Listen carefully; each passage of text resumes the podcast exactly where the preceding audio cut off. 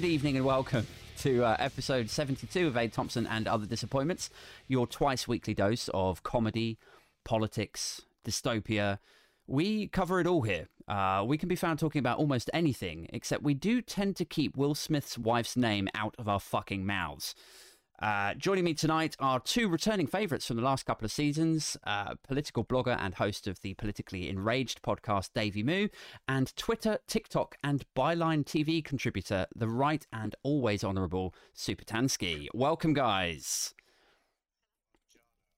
Buongiorno. Buongiorno. How are we doing? How's uh, how's your half week? Uh, Where are we now? Thursday. Forgotten what fucking day it is. How's your week been, first tan? oh, okay. Um, Ish. angry. Uh, Angry? You know, you put what the normal. You're feeling the rage? Good. Always, always feeling the rage. So we're in the mind right mindset then to uh, to do one of these uh, filthy three ways. Uh, Davey, how are you doing? How's your week been? Never better. Loved it. Watched my increased rent come out. Watched my savings dwindle. It's brilliant. I am living the dream. If the dream is a significant nightmare. Yeah, and well, and also like this week, it's been sort of like last week it was fucking twenty degrees. I was like breaking the shorts out, the flip flops, and then today it's like snowing, and it's you know I've got fucking heaters on out here, central heating back on in the house, which I suppose I should hold back on you know talking about because I don't want people to think I'm bragging about this sort of you know opulent high end product called central heating that nobody can fucking afford nowadays. Some people will be having extra children just so they've got something to burn. Jesus Christ. We've got, this has got so dark so quickly. Davey, what happened? You used to be a nice guy. I got cynical. What can I say? I can't afford optimism anymore. Yeah, they broke you. Yeah. yeah. Do you think here's here's a weird question. Do you think things like central heating are going to be the new like, you know, like when a girl goes back to a guy's flat and then she's really impressed. Like it, it, maybe ages ago it would have been like a gold watch or like his BMW would be like the stage. Yeah, oh, he, he drives a BMW. Like now it's going to be like he took me back to his flat and he had the central heating on. Do you know what he did? Do you know what he did that really turned me on? He put the big light on. oh. Anyone puts the big light on, I think they're a psychopath immediately if they only have the big light on. But I- Agreed. We're a straight man, aid, because I've never gone back to a man's house and been impressed. So, um, Oh dear. what what a sad note to uh, to start our podcast on. Uh, it's gonna get wor Anyone that's watching and listening is gonna get worse from here. this is this is the it, peak. only this is this is like this is yeah this is where it starts and the quality just goes down like the Pepsi Max in Blackpool or like me after half a Chardonnay. Oh wow. We just keep scraping through that barrel, don't we? Uh, how long do you think it will be? How long do you think it will be before we start hearing the first rumors, tweets, or blogs about people fucking other people for petrol? oh, um, about three weeks, I reckon. Yeah, can't be long. I mean, I've considered it. Turning tricks, you know, Yeah. for diesel. Yeah, it's it's. I reckon that'll be. I reckon that's a possibility. You know, it Desperate depends on how much you need to get to work. You know. Yeah, yeah. I mean, work from home is really the only reason I haven't sucked off my neighbour for his petrol so far. So, uh, You need a reason to do that. oh, Yeah, man. I mean, I. heaven, heaven forbid. Uh, he, I wonder if he's watching this. He'd be like, "Wow, this my neighbour always seems really, really nice when I see him out in the garden mowing his lawn. It turns out he's really fucking gross and he wants to suck my dick. Weird." He's going to be pressed to that window behind you within about 10 minutes. Like, did someone say, did someone say cop? did someone say cop fuel? I mean, You know, the wild thing is like I'm in a cabin here. It's not soundproofed, so he could literally be out there right now, listening to me talking about sucking him off. So maybe I should just shut up. Maybe we should crack on. Um, name it the yeah. Um, so, so while we're talking about how expensive things have have become, the cost of living crisis. Obviously, this is a big, uh, big hot topic at the moment. Lots of people who ordinarily would not be paying attention to politics are obsessing over it, worrying about what they're going to get hit with next in terms of like bills going up, petrol getting more pricey, energy bills. Um, it's you know, it's like it's hard to find, it's hard to mine comedy out of something that's this kind of depressing, isn't it? Um, and especially like tonight because it's last day of March. So 1st of April is tomorrow when all of the energy bills start to fucking double. Uh, and I, my, my feel on this is that I feel like it's the latest in a series of examples where the government, the, the entire cabinet should sort of start to adopt the wartime kind of leadership, like in the interest of the people, like that sort of I don't know, Churchillian bluster that they all seem to subscribe to on any other day of the week. This is their moment that they could actually step forward and go like, right, we're going to act and adopt a conduct that shows people that we're on their side and make their lives easier and we're going to like i don't know what form it would take if it was sort of you know energy price caps or if it was if it would be some like subsidies that people could use or vouchers uh like any of the above but instead of doing that on at every possible juncture, whether we're talking COVID or Brexit or the cost of living crisis, they seem to spectacularly fail at every. And, and instead of getting solutions, instead of getting like a realistic price cap or subsidies, what we actually get is, "I'll I'll do you one two hundred pound loan, loan you, you pay back, and uh, you know, like it was the same in COVID as well, right? Like it was like other countries would make commitments to small businesses. They would say, we're not going to let any business go under as a result of this. Our government was like, we're going to give people loans. We're going to. Like, don't worry about it. Like, you don't have to pay it back immediately, but we're just going to give you a loan. Like, it's not the same, is it? Um, how how are you guys feeling about it? Uh, let's go to you uh, first, Davey. Sorry. I've found it really just ridiculous. Like, I, I mean, as as you guys know, I made a video just listing from a personal point of view the things that were going up, and I had to miss stuff off the list to make a three minute video, and I, it just it's just ridiculous. Everywhere I turn, people are asking me for more money, and I'm like, from where? My salary hadn't gone up from my old job. I've now started a new consultancy, which is lower paid, and I know that that's my fault because it was a choice. But like when I've got the government saying we're taking more money at source. I've got my landlord saying we're going to take more rent money. I've got my electricity, which is the only utility I have, saying I'm going to double. I've got mm. my. Uh, I've even I tried shopping around for cheaper car insurance. I'm probably going to have to sell my car because they were saying it was more expensive. I've got O2 going. By the way, we're going to take more money off you. I literally like I would not be surprised if someone just came and knocked on my door and was like, "Hello, we're here to collect the air tax," and I'm just like I tell you what, just take it, just take it and leave. I thought you were going to say like some government representative like bangs on the door, walks it like literally takes a pound of fucking flesh out of you. Like, yep, thanks, good day. Well, they better do it now because food bills have also gone up because of Brexit, which means that before long I'm going to be that skinny there won't be a bloody pound of flesh to take. yeah, not far off. Um, and uh, and Tan, what's what's your feel about this? Uh, rage um, because, as I, I, tweeted the other day, it almost feels like the Tories are trying to create a live action recreation of Oliver in this country at the moment. Um, and the, the, one of the worst things about it is that they could stop this if they wanted to. Like they have got the reserves to stop this, and it's a choice. And when you look at things like universal credit, um, in line with GDP, it should be £40 a week more than it is at the moment. And that uplift that they applied actually lifted 400,000 kids out of poverty. Um, so I'm fearing now for those people that are going to be plunged into an even worse crisis um, because of this. Mm. And can we just talk about the party the other night that they went to on the night that the yeah. planes were announced, where they it was the anniversary of the COVID memorial wall, and they walked past really, really fucking dignified bereaved people. Because if it was me bereaved holding a picture of someone that, like my husband that had died, I wouldn't be able to stop myself, I don't think, lunging at them. Um, and they just treated them like they would, say, a homeless person on the street. They just avoided eye contact. Johnson and Sunak went in the back. Um, because to acknowledge them would have been to acknowledge their shame and their failures over COVID. Um, but then when you come onto the cost of living crisis, you've got the fact that these people that, that, that get all of us to pay for their luxuries on expenses are going into a lavish banquet when we're about to face one of the worst economic downturns since the 1950s. I mean, mm. how can you feel anything but anger when seeing that? Yeah, it's sort of it, it defies logic, consideration, respect.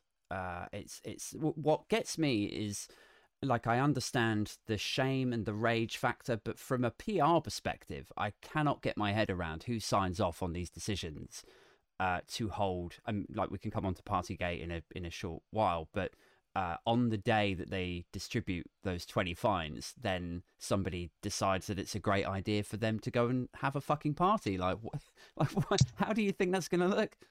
Was it expensive? I don't know if you guys saw though. I, I like, and I, I mean this without a hint of irony, and it's obviously just a theory, but I genuinely believe, to an extent, that this government is trying to throw the next election so they can be out of power when the true, the true damage really does start to kick in, whether that's Brexit, whether that's recessions or more rises in bills or whatever the hell's come in, do they know something? And they're like, let's have absolutely abysmal optics so we can hop out of power with the next election.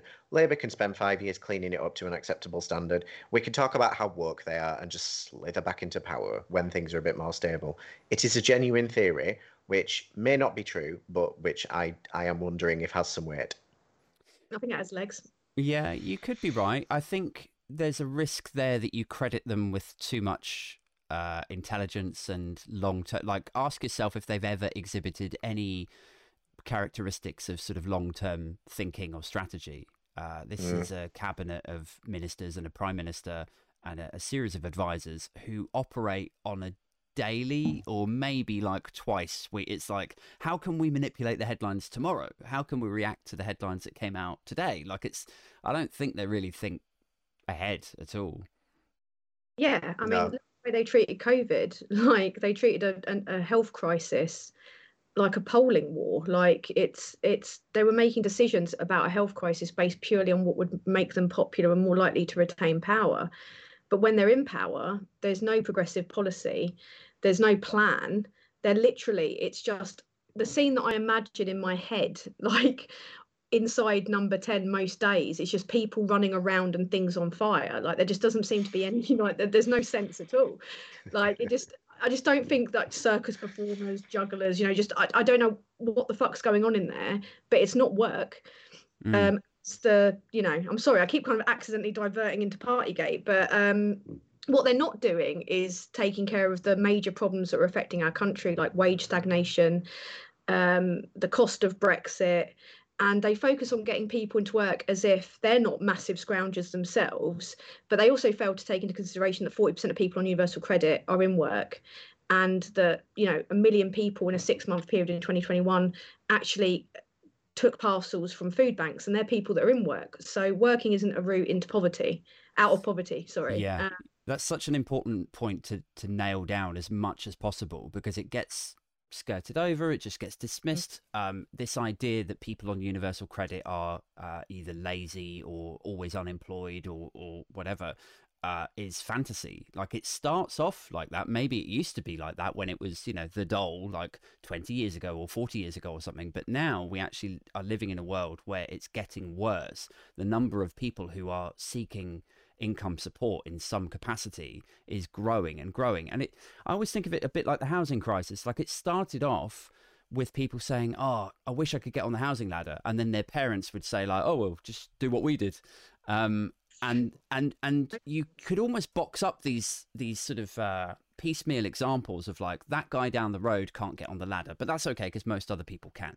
And then it bled out to a few more people and a few different age brackets and a few more professions. And now we're in a situation where like, uh, like my, my mother-in-law knows a GP in Peckham and she was saying, you know, GPs, how much do they earn? They're on a pretty good wedge and he is still living with his parents. He can't get on, on the ladder.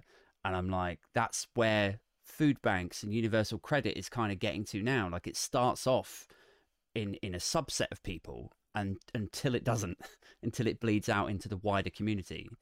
Um sorry I, have taken us way off on a tangent myself there. Uh, put though. That's a really important point to make actually. Yeah it is. Um, there's i i don't remember the actual figures but like i did a video a couple of months ago and i was like this girl was saying like oh well but you know but labor the usual thing. And i was like right i'm really sorry that your family had to use food banks during Labour's tenure. And I'm going to spitball the figures, but they, they will not be far off what they are. When Labour were last in power, like the last year that they were in power, I think it was 91,000 food banks that were had in the UK. That's octupled. I think it is. Like it's Yeah. gone up so much. The usage of it has gone up so much. And that is an indictment on the government. And everybody can do the, well, Labour left us with debt, blah, blah, blah. First of all, not true. But secondly, mm. we are 12 years into a Tory government. If they cannot control finances and have, in fact, made it ma- that much markedly worse, the time has come to stop saying but Labour and start saying, but why not? Like, why aren't you sorting it out? But Labour, okay, if Labour was so bad, Yeah. but you've had 12 years to sort this out. What have you done? Yeah. Yeah, and Well- there's no there's no escaping it, is there? Like you've been in power for over a decade. If if you've not only made like you've made no progress in this area, that area, and the other area, and like the, I mean the graphs speak for themselves. Like there was there was one that was doing the rounds this week about uh, education funding over like since Labour have left power uh, for state schools, and it was it's just gone like like plateaued. Meanwhile, like private school funding and private school subsidies has soared. Um, it's Yeah. stuff like that. It's stuff like the funding of the NHS. Um, you know, all of these graphs are like self-evident. You can see the impact that Tory cuts have had across British society, but yet still. You still get these fucking morons that are just like, oh, I just wish there was some sort of credible opposition. It's like, are you fucking mental? Do you know what? Labour could rock up. Like Keir Starmer could ride up to the hustings on a on a fucking elephant wearing a tutu and wings. And actually, this would probably make me vote for him more. But he could turn up like doing a proper bin face, and bin face actually has some salient points. He could. The point is, he it could be mental, and it would still be better than what we've got at the moment. Like their legacy speaks for itself. And what you were referring to about the private school like funding going like stratospheric he he posted about oh we're gonna make sure your kids can do basic maths and english it's like what the fuck like this is, this is stuff Yeah. that these kids should all be doing but they're not because they're probably at school really hungry um knackered cold to start with uh, because of your massive cuts um there's another c word that really fits them that, that Yeah, I was, for a second there, I was like, fucking hell, Tan's about to drop a C bomb. massive cuts, the lot of you. Um, but then you look at like things like the NI hike, um, which is again them getting us to pay for an NHS that they've catastrophically underfunded, and you know that was in a in major major trouble before a pandemic. They ignored two independent reports into a pandemic response. They didn't buy all the stuff we needed. Um, and Yeah, they it- never had a social care plan. it feels like in, in every major pillar of British society, they've fantastically failed. Like education has, has tanked, the NHS has tanked, social care, uh, all of these areas where we, the idea is that you elect a local representative to to represent your thoughts, feelings, concerns uh, on a national level. But it seems like what actually happens is we elect somebody, you know, who smiles with us and kisses babies and all, all the rest of it, all of the campaigning. We elect them, they go to the House of Commons, and then whether they want to support the funding of your local area or what, they then get whipped into like defunding or, you know, it's not really, they're not really representing our thoughts, feelings, and concerns. What they're actually doing is, uh, is adhering to the party line and or uh, doing the bidding of whoever is actually paying them. Like, I think the funny thing is as well, because Tan mentioned the schools thing. I don't know if you guys actually saw the interview with uh, James, horrendously ironic name, cleverly on TV. But when the newscaster brought up the schools thing, he did it. He did the thing. He did. But Labour, he was like, well, you will remember that, of course, at that time we were in the financial crisis, blah, blah, blah. And it's like, yeah, then fundings continued to drop for public schools and rise for private ones over the course of 12 years. Understandable if things were cut back when there was a frigging financial crisis. It's 2022 and the funding is like like this. Like it was like looking into the open maw of a fucking pterodactyl. What what good is that to us now? Oh, well, 12 years ago, it's like what what good is that? What good is that? And this is exactly the kind of rhetoric that we just have to put up with over and over again. And it's why mm-hmm. it just pushes you to just absolute paroxysms now when you listen to them talk. Genuinely feel that sometimes like you could go up to James Cleverly and be like, "Oh, sorry, is is this your glass? And he'd be like, well, you're really asking a series of questions there, most of which relate actually back to when Labour were last in power. And I'm like, I just want to like, I won't talk about violence because I don't want to get anyone censored. But like, yes, Mm. that's it's it's a significant thought. Yeah, he's. I mean, I categorize him as probably one of the worst because I think he's probably, probably. I don't know. I've never IQ tested him, but probably quite an intelligent guy. I get this the feeling that he's not an idiot, which means that when he's when his conduct falls below expectations, it's deliberate. You know, like it's there's a there's a malice to it. Like if I his most famous or infamous uh, one that leaps to mind is when he rebranded or signed off on the rebrand of CCHQ to change to Fact Check UK in the middle of a fucking election debate. I'm I like, Cannot believe they got away with that. Cannot believe they got away with it. Like, why weren't more people outraged by "Hello, we're literally lying to yeah, you"? it's like that is some sort of like sociopathic, undemocratic, like dictatory banana republic shit, and people are just like, ah, Tories, what are you gonna do? What do you expect? I mean, they also during that election campaign, like I think it's in the upper ninety percentile of their um, full of misinformation.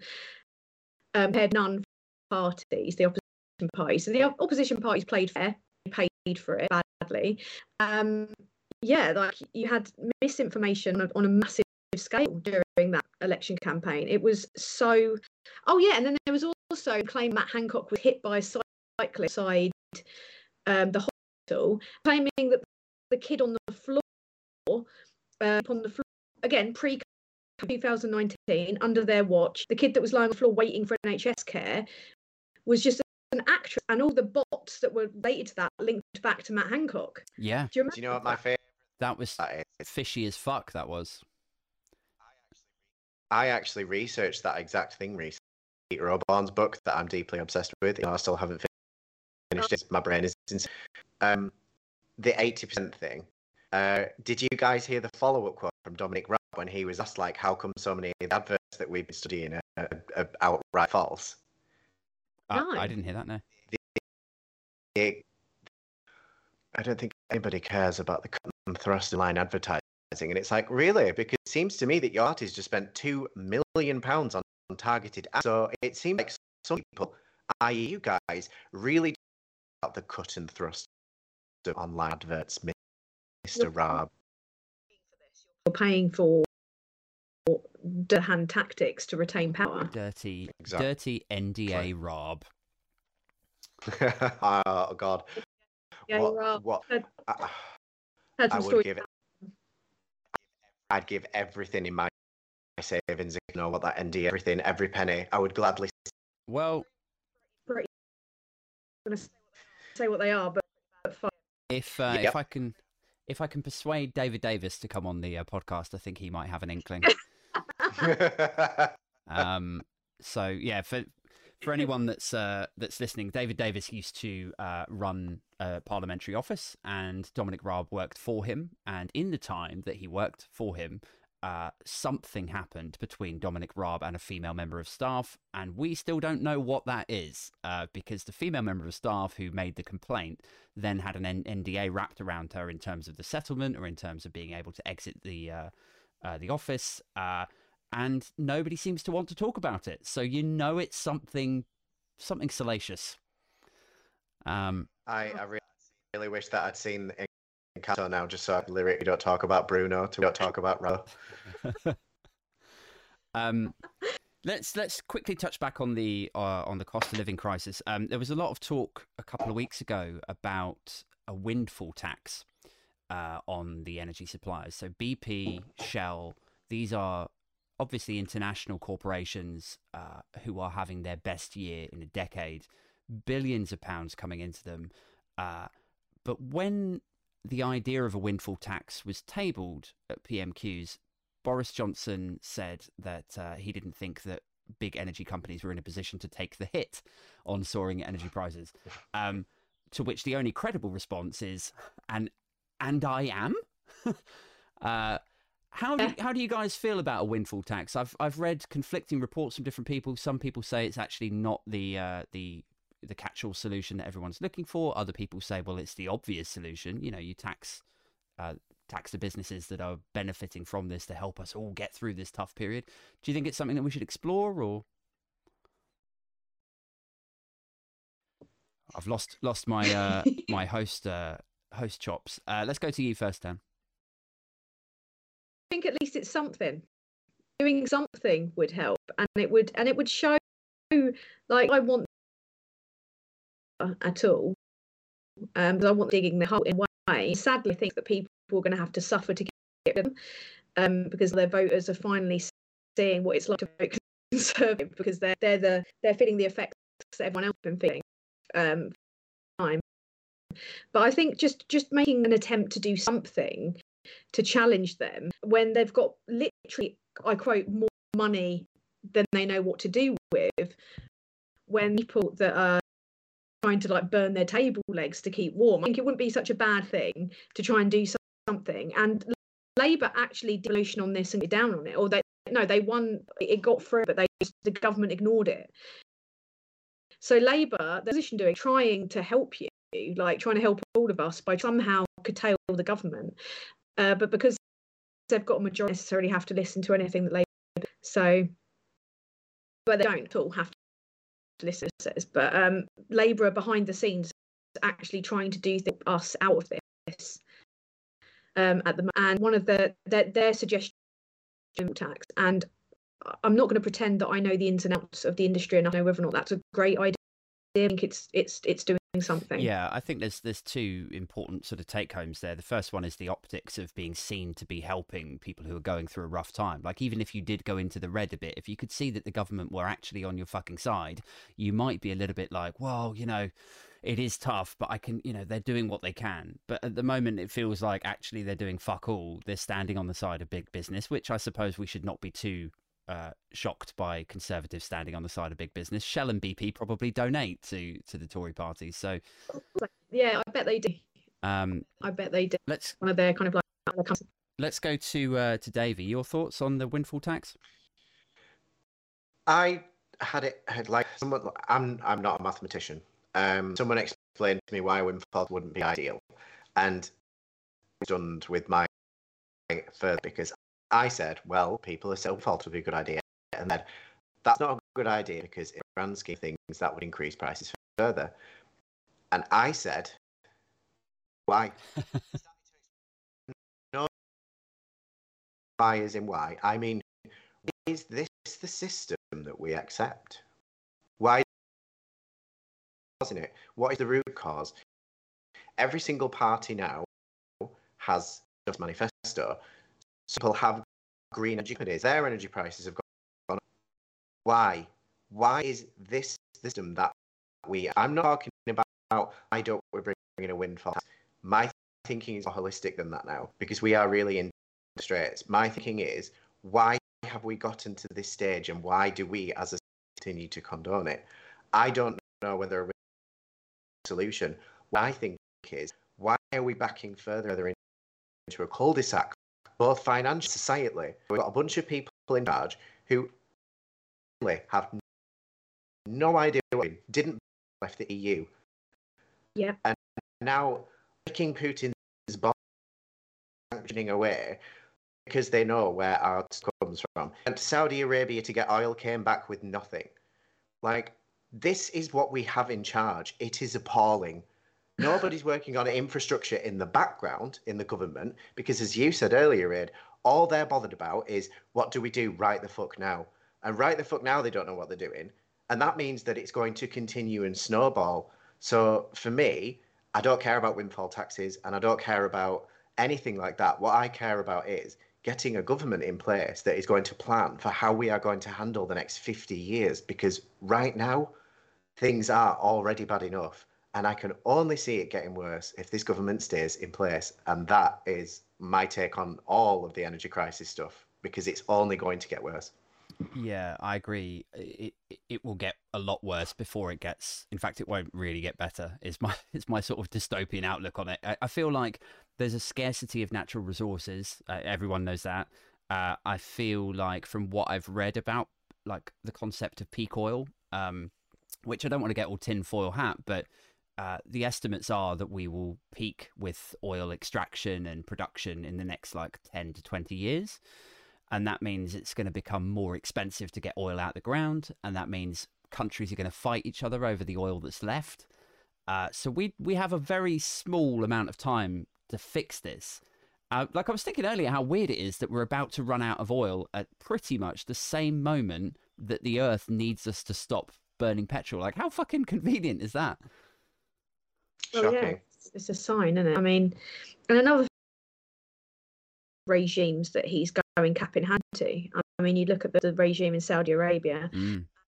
how um, oh God, it's, it's going to annoy me. Bill- Is it Bill Griffin? I've- I've completely it's gone out of my mind. The guy today that was talking about how uh, Saudi uh, right kind of oh, um, that idiot. The the guy that said about bringing people over in rubber boats. That, that moron. yeah, the guy that, that that James O'Brien calls Bungalow Bill um, he's nothing up to um talking about that today and um it's let's replace one really quite kind of appalling with another. We just got rid of like well got rid of Russia. Um let Saudi now, now say Yeah. that I think it was in the days before Johnson attended the country they've like done a mass um what was it like a mass uh, what's the word 80 beheading. beheadings. Yeah. behead of 80 people yeah um so it's it's kind of we've got to look at who we're working with here but we've also got to take a really strong look at the government and um the links with russia because i think that can't be understated enough like Mm. we, we profit from them but individual mps have also profited from connections to russia um so do you really want the same thing to happen again with saudi arabia I suppose the issue there is that the, the choices are few and far between. There's only a select number of countries that produce oil and gas in the world. Uh, I don't think it's any coincidence that at the moment we needed to um, separate ourselves from Russia, that we needed to uh, create some sort of new energy strategy, that right at that moment, suddenly the doors opened for Nazanin to come home and conversations with Iran uh, caught fire. I feel like that was a like whether whether it comes out now or it comes out in five years or in somebody's biography or whatever. I feel like eventually that will what will happen is somebody will say, yeah, we were we were desperately trying to get our hands on replacement fossil fuels. They wanted the debt paid, we wanted oil and gas, and so Nazanin came home. Um, Well, yeah, debt had been outstanding for many years, and you know the government have got big questions to answer about why they didn't pay it sooner, really. But we know why, don't we? like it's resources. yeah, It is dark. dark times. Um, but at least we've got fracking to save the day, according to Steve Baker. Nothing goes wrong with fracking. No, I was going to say, you guys are all safe. I literally live in the area they're going to frack, and when my water catches fire, I'll send you some. Your water catches fire. Just one sniff of that gas. Well- You're inside out. that is one more reason for you to uh, move down to London, Davey. yeah, Correct. down If, if, uh, if anyone wants to fund that, then uh, I'm on Ko-fi under politically enraged. If you send me money, I'll move closer to London, and then I'll do more fabulous things. I'm just throwing that out there. Uh, the grift is strong. Um, let's move on to uh, onto Partygate, um, Yeah. our second topic for this evening. Uh, a few weeks ago, Partygate seemed to be the end of Boris Johnson. Uh, and around that time, there was a fear that by kicking the can down the road with the Sue Gray report, and then that would have to wait until the Met stuff was done, and then it was back to Sue Gray again, and that, that public interest in these illegal parties uh, in Downing Street would wane. And at those that time, those fears were put to rest by journalists by saying, to be honest, it's not even about public anger anymore, because once the police fines are administered, then heads will have to roll. But now the fines are being administered, we don't know who got them. We're not going to find out from the Met. Downing Street are only going to say if Boris Johnson got one, not any of the supporting staff or anything. And the blonde Yeti hasn't so far got a fine. So it feels right now as though the entire cabinet have dodged this like a deer on the M25, just dodging scrutiny uh, and repercussions at every juncture. Where do we see this going, Davey? I think that it's they are like they are so lucky at the set of circumstances around everything at the minute. I think that they're extremely lucky. They should be down on their hands and claws for Priti Patel, praying to the whatever demons it is that have empowered them to remain in Downing Street this long for thanks.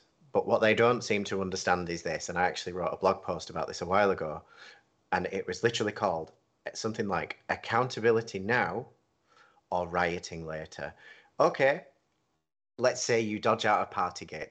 It is the Tories. It is only a matter of time until another scandalous thing comes out, another terrible thing that they've done, and it we're not as as like shocked as I am that British people who've spent their entire my entire adolescence telling me how no nonsense they are, as as lackadaisical as we've been in taking action, something's going to catch on fire. So yeah. my suggestion to them would be, make people take accountability now because if you don't make them take accountability now, something bad will happen down the line. That's not a threat. It's not a warning. It's a fact. Yeah, it's very true. It's uh, one of the quotes I always come back to on various episodes of this is the uh, Tupac Shakur quote where he's talking about social justice movements of the like 60s, 70s, 80s, and he's saying like people when people are hungry or when people are desperate, they start off knocking on the door and saying like, "Please, can we have some food?" Uh, and then when it's been two days or three days, then they're banging a bit louder and then banging a little bit louder and shouting and screaming. But eventually they will break the fucking door down and take your food if yes, you mate. don't listen to them. And where we're at now, I think, is that period of people being incredibly frustrated that they're not listened to. In fact, they're not just not listened to, they're ridiculed, mocked, diluted in importance, dismissed. Um, and yeah, I agree. I think at some point, something will catch fire. Um, Let's go to yourself, Tan. Where where do you think Partygate is headed? Well, hopefully the catch fire stage. Love a riot. Um, you think I'm joking? I have attended them. um, yeah, well, it's the only way that I'm going to find my future husband. I think is a riot. But um, in terms of uh, the law and the government. The thing with Partygate, I think that's, um, I mean, the British public don't like people breaking rules anyway. It's kind of a you jump, you you break the rules, we get angry. So that was a massive slap in the face for people on so many levels who had suffered so much. And i don't think that we can have this discussion without you know paying attention to the fact that so many people have lost so much during all this. And that's something that the government just refused to acknowledge over and over again. And i'm the thing that concerns me about partygate is it's dragging on and it's dragging on whilst other crises some caused by the conservatives some not caused by the conservatives happen and my concern is that they're going to do what they have done with the Grenfell inquiry, like they could, I assume they're going to do with the COVID inquiry, which is drag it out to the point where people are exhausted. The updates on it don't even make any sense anymore. It's it's just like erroneous crap over a long period of time, um, t- to the point where it kind of people just kind of don't think about it, but because they've heard it so often, you know it's um, um, there is a term for that. They sort of um, tire of it don't they? Like media yeah. fatigue or yeah. Absolutely yeah and but what this has proven is that the law and the government are in, they're just in cahoots and that neither system is fit for purpose at all. Um, the government are just a husk and um, the way that the met have handled this and handled so many things um, has just proven that if you're a really rich, white, powerful man, the law does not apply equally to you as it does to anybody else. And there's the kind of, I think that uh, what Labour say about how it's one rule for, for them, another for the rest of us. I think we have to look now at the fact that it's one law for them and another for the rest of us. And that's if that doesn't get people out on the streets, I, I don't know what will. Um, but on the anniversary, I think today, I think it's like the 32nd, isn't it? Anniversary of the poll tax riots. Something like that, yeah.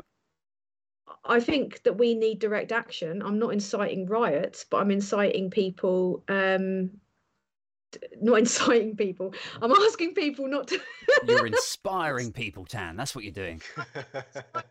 people to take direct action on this.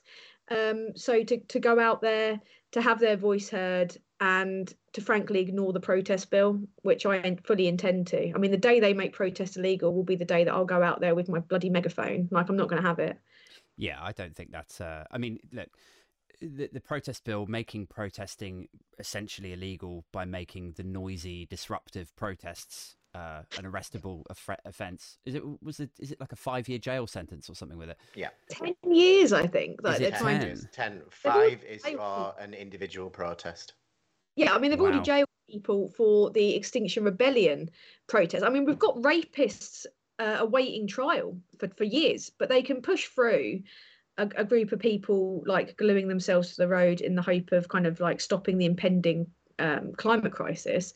They can rush that through the courts, but you've got people that have that, that are rapists that are probably going to get let off anyway, uh, sitting there for years waiting. Uh, proper dangers to societies, like people on paedophile, you know, paedophilia charges, murder charges, even waiting for years to get through.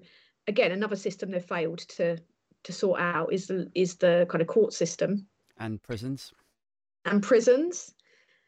They've literally is that can, can you name one thing that they've actually done well on apart from like Corruption. profiting Russian massive donations. I mean I can't think of one. no, Like this is. Sorry, you go, Davey.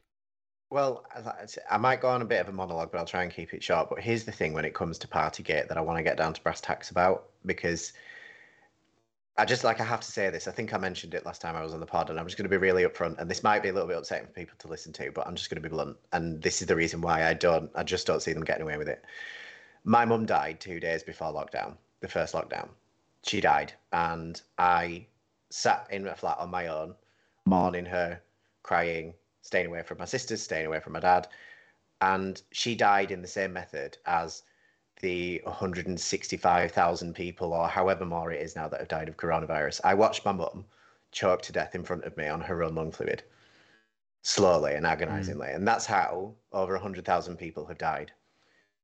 Not all of them are the fault of this government, but a significant portion of those people died because of things like eat out to help out and because they kept lifting and lifting lockdowns and not implementing rules properly and not telling us what to do, not listening to the science. And to add insult to injury, they were partying. While I was mourning my dead mum alone in a tiny flat in Leeds, they were having parties. Mm. So, like I said, accountability, take it or we will give it to you. That's all I can say about it. Like, if they, if there's one thing they can learn from this, it's that if they, if they take accountability, the job is over. But if you make us take, if you make us teach you to take accountability, I don't think you will enjoy the lesson. Is that is all I will say. Yeah, Very well said, Davey.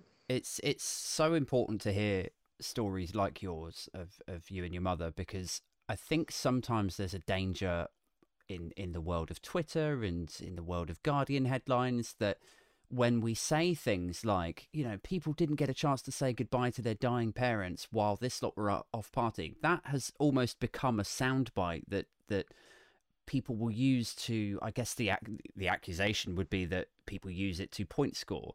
But it's so important to remember that where that quote started is from genuine real stories like yours where like i mean touchwood my my mum's managed to get through the pandemic so far without having contracted covid once but if she did and if the very worst happened and it was that sort of scenario um you know, I, I, I just don't know what that does to somebody psychologically, uh, and how angry, how how full of rage you must be.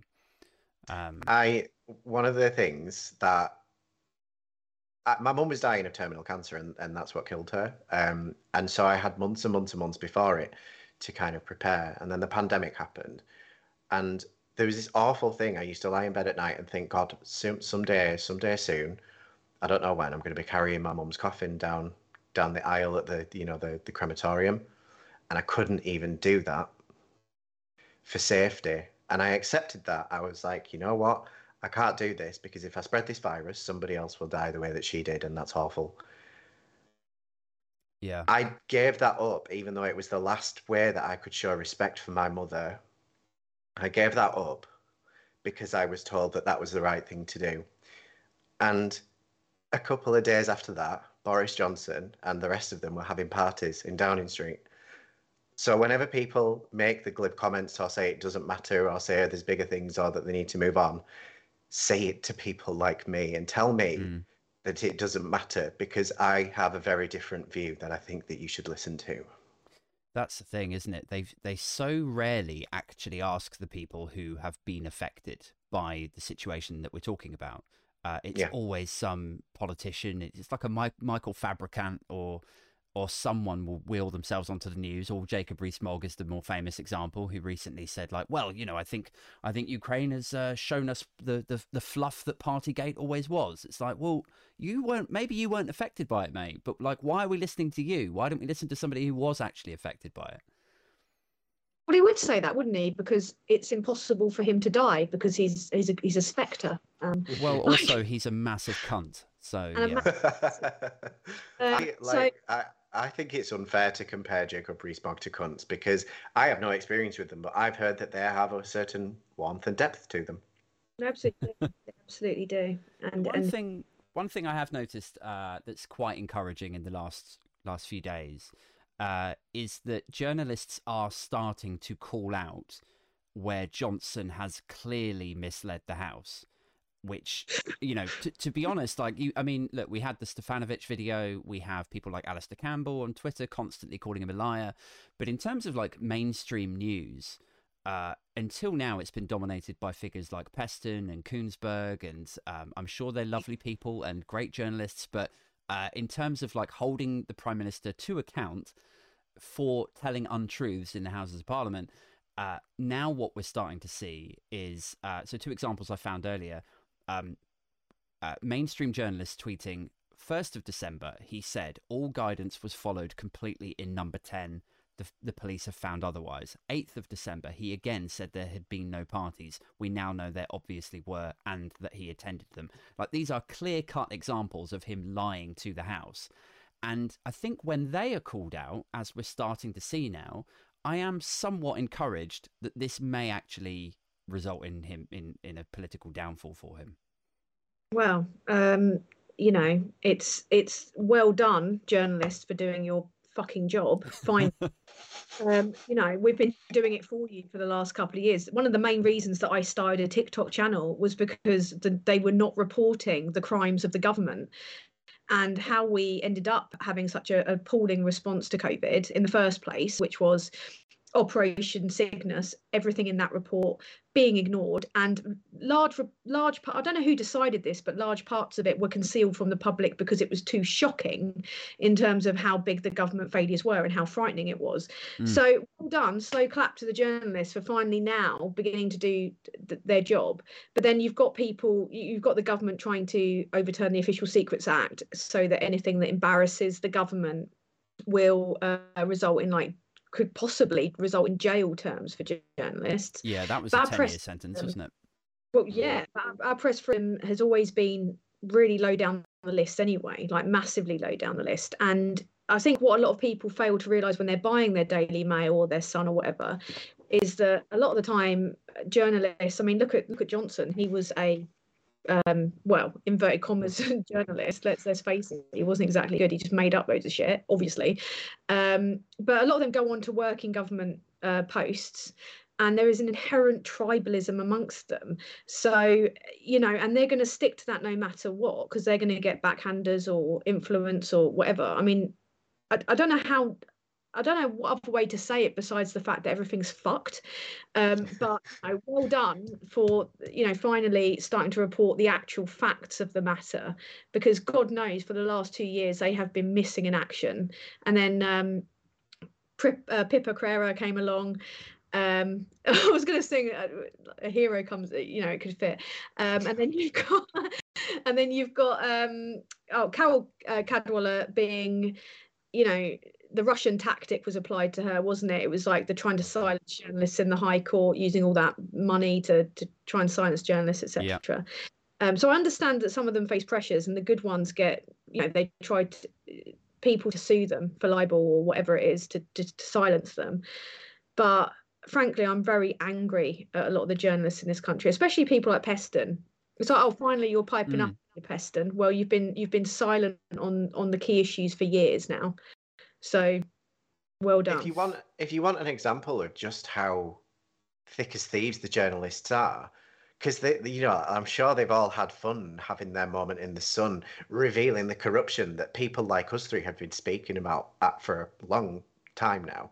But watch the video where what's her name? The the when Partygate first broke, um, the woman who was recorded. What's her name? Um, She's married to the guy. She's oh, married to the guy that owns a Spectator. Stratton, um, Allegra Stratton, Allegra Stratton, yeah. yeah. So watch that video back because it's like, oh, it's, it's fine and she's okay. Oh, oh, Allegra, ho, ho, ho. and it's like they're journalists. Those motherfuckers sat there, listened to those jokes yeah. about the fact that parties were happening, and then quietly went about their business for however long. And then somebody else that wasn't even there broke the story yeah. And all of a sudden it's, we must reveal the truth about this government. And it's like, the truth that you knew and have sat on until for some reason it's convenient. Of course, they knew all along. Absolutely. I've no doubt that they knew all along. But I think even Pippa Crerar admitted that um, because there was, a, there was a real difficulty when you're in the midst of a health crisis, it's probably going to get buried, or when people are already worrying about other stuff, um, it might not have the weight that it would have um, it maybe takes a bit of time passing people to stop being in survival mode for you to but then thanks to this government we've never got out of survival mode so yeah, it feels like we go from sort of one emergency to another, doesn't it? From Brexit to COVID to cost of living crisis, and I suppose to some extent that's the nature of news, is they're going to uh, amp stuff up substantially. But it does feel different, like everything's been a permanent emergency since 2016 because they're yep. shit. Like it's because they the, the reason that we're going from you know fire to fire is because of a lack of um you know um basic responsibility at the heart of government. That's why. That's that's one of the funniest things that that like has repeatedly come up. And again like I, I, write about everything on my blog but one of the things i wrote about that i, I relished the opportunity to write about because i waited for it to happen when war in Ukraine first broke out, I knew it would only be a matter of days until some right wing gobshite went into the Spectator and was like, I've got a great idea for an article. Let's talk about how that this is all the fault of the woke people.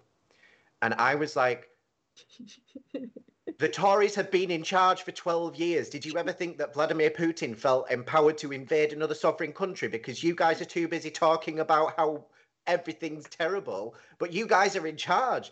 Like Vladimir Putin is looking at the West and lapping his tits off at us because oh, we're. Tr- I'm. I'm like, hey, okay, they're, they're pronouns, cool. Move on with my life. And you guys are like, you you want to wear dresses? Like, that's why. That's why. If anything, that's why Vladimir Putin feels fucking empowered to invade Ukraine because you guys are too busy fucking pointing the finger of blame at people that aren't even within touching post of power. Yeah. And you know who else isn't woke? Putin. Um, so yeah. there you go. I mean, he's he's. Uh, I don't think he would subscribe to that, but it's just another culture war. It's one in a long list of culture wars. Like they're like, oh, they came for people of different races. Now they're coming for people, uh, you know, that are, that are very vulnerable groups like the trans community and the LGBT community. People that are having to over and over again fight for basic rights to their lives as they wish to. It's funny you and mentioned just, that. It's funny you mention that because just before you joined the call, I was telling Aid that a leak has said that uh, they're U-turning on banning conversion therapy, which to me, it's a very poor turn of phrase to say declaring war right now, obviously with what's going on, but that is tantamount to declaring war on the LGBTQIA communities. All I can say is, any conservatives listening to this, get ready. All right. So so far we've we've been inspiring riots and uh, and and get ready for more direct action. Um, yeah. It's like uh, disclaimer, disclaimer. Yeah, I'm not social. Please. They've got, nothing to do with them. We're just, we know, I don't even like them that much. Um, yeah. You know, this is all their idea. Yeah. It's the ringmaster. It's it's like behind the scenes. You should see the messages in our little group. He's like, execute order sixty six. yeah, I it's like the daddy. Yeah. You know, I'd like to get to 2,000 subscribers before I get cancelled. That would be nice. Uh, Mate, if you do get cancelled, if you get cancelled, you just write for the fucking Daily Mail, dude. Yeah, you'll end up in the papers, mate. It's okay. Anyone that's cancelled is like massively platformed, so you'll on, go on my media tour as soon as I get cancelled. yeah. Um, yeah. I I don't know, man. Like I think with Partygate, with the the collapse in sort of trust in in government, with uh, as you've mentioned, Davey, like the, the sort of backing down of uh, of of banning of conversion therapy uh, with Brexit, with the sort of haphazard way that that was like. Do you remember back in the day when there was like meaningful vote one, meaningful vote two, all of that stuff? Uh, and and this sort of this push for no deal, like let's crash out, like we're better off, clean break Brexit, all of that. All of these instances are like perfect examples of a government that just does not seem able to even pretend to be governing in the interest of its people. Like something like banning conversion therapy, I would think is a fucking easy win. Just ban it. Suddenly, three got... other countries have done it. Yeah, like what? Like I, I don't understand. Like has is somebody that owns like the the tools that you use for it like donated to them or like, yes. like why would you possibly back off of that knowing the backlash that you're now going to get? That's that's literally that. It, it, there's already very strongly proven links between extremely rich fundamentalist Christians and the Conservative Party, and those people having stocks and shares in. We knew, we've known on my side of things, we've known that this was coming for a while. I was waiting for it to break because right. A new conversion therapy camp opened just outside of London about four weeks ago. Oh, really? Oh, fucking amazing! so I've been waiting for this, and as soon as it came out, I was just like, "Yep, there it is." Do you know what though? Anything that's like massively regressive, the Tories will back it. It mm. doesn't matter what it is. like the Tories will back anything that's that you know that is regressive. They're not progressive in any sense whatsoever. So yeah. anything that will inflame people and get them angry and you know get them angry like like ploughman's lunches, you know, um, they're like calling you know us snowflakes for caring about poverty, caring about people being you know sometimes murdered and attacked for just living their lives as they are. We're wokey snowflakes for that but you know the moment that you know there's even a, a tiny change and we all know why they're doing it is because they're going to fight the next election on this crap. They're going to fight the next election on trying to you know shag the ghost of brexit. They're going to and and and how do they inflame that tribalism? The way that they uh, managed to get the brexit vote through by you know talking about bloody straight bananas and all that bollocks. Um so yeah it's a sort of classic case of uh, like projection isn't it? So they Yeah. they say that we are all snowflakes that obsess over uh, pronouns and so on and and make a big deal out of political correctness but actually we're sort of campaigning for yeah like prison or like probation reform or uh, to solve the housing crisis or you know pick whatever crisis you like some sort of rights based based issue or um, systemic racism. We're trying to sort of campaign and lobby and fix these issues. Meanwhile they're like actually do you know what? Politically it's more convenient for me to talk about you talking about pronouns you know? Yeah, because I- they're treating a, a, a- an election like a um, like a Twitter war because sensationalism wins, doesn't it? Here's the, the funny thing is, like, it's never us that that are actually upset. Like when it came to BLM, I was like, okay, I'm going to stand back and listen to people of color tell me about their experiences and learn, and that's what I've done. You know, sometimes I speak up and I'm like, hey, is you know, is this okay? Like, is you know, am I right in thinking this? That's about as all as I do. When it comes to pronouns, I'm like, what are your pronouns? People are like, it's they, them. I'm like, cool, now I know your pronouns, and I move on. I want to dress like this. Okay. Oh, I, I want to pee in this bathroom. All right, don't do anything dodgy in there. If you do, then you're going to get put sent to prison. Like it's, it, that's how simple these things are.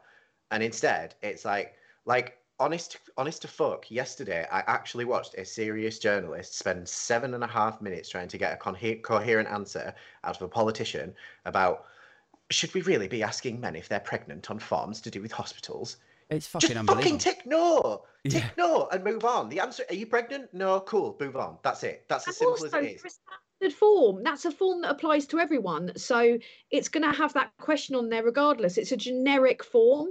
Exactly. It's a generic form, and it's always been that way. It's always been that way. but it fit, it really fits in perfectly to this sort of like faux confused uh faux egregious nick ferrari phone in where it's like i can't believe that they're asking men if they're pregnant what do you think and then you've got an hour's worth of calls people saying like oh it was bloody ridiculous bloody snowflakes like it's like well, this isn't even an issue. Why the fuck are we talking about this? You could pick a crisis. We've got like five dashboard red fl- flashing sirens up here going, fix the fucking climate. Like, there's a war in Ukraine. Brexit's fucked. Everyone's getting COVID again. Like, and you're wasting your fucking time about a plow person's fuck.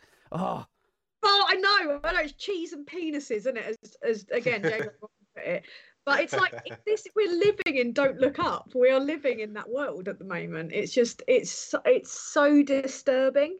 And this is why I would always say I'll use this moment to say it. Vote tactically for fuck's sake. At the next election, vote tactically to get them out of government. We need change.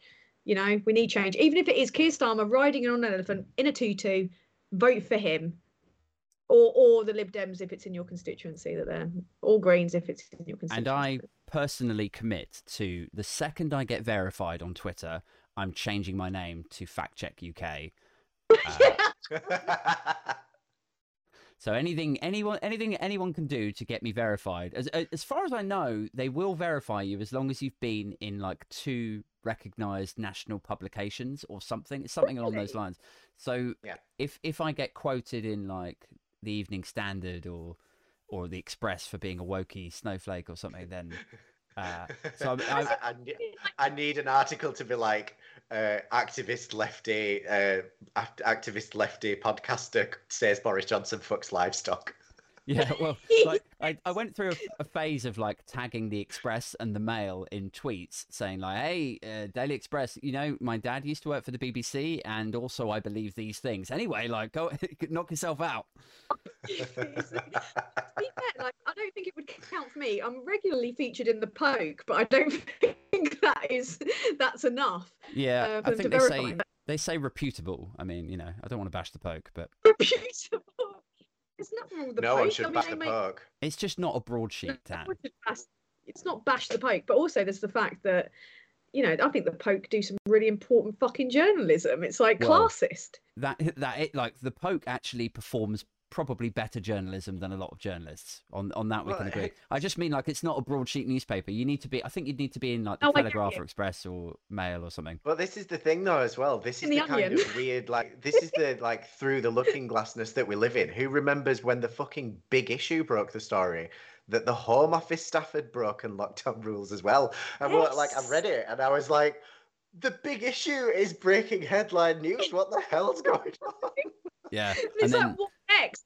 The Fox and Hound uh, is going to talk about. yeah, like on on, Gardens Weekly. on Sky News, like Sky News, what the papers say, it'll be like, and uh, let's just check out the Beano guys. Uh, Jackie's making a comeback. um, Tan, Davey, we have been chatting for uh, an hour, uh, so we've run out of time now. I got to go in and look after my babies as per usual. Um, but thanks very much for. Say again? to attend to your hangover. Tend to my Sorry, hangover, back. yeah. Yeah, I uh, for for anyone listening, I got absolutely fucking shit hammered last night, and uh, I'm feeling. I've spent most of the day feeling quite sorry for myself. Um, but Dave and Dave and Davey and Tan, sorry, I can't can't fucking talk now.